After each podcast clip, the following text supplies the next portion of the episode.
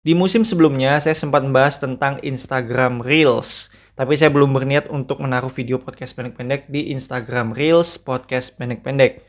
Nah, mulai musim kelima ini saya akan menaruh video podcast pendek-pendek di Instagram Reels podcast pendek-pendek.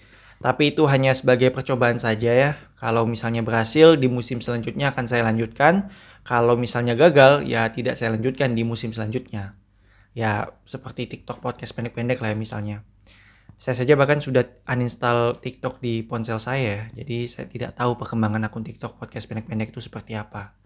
Kayaknya sama aja deh, nggak ada perkembangan apa-apa.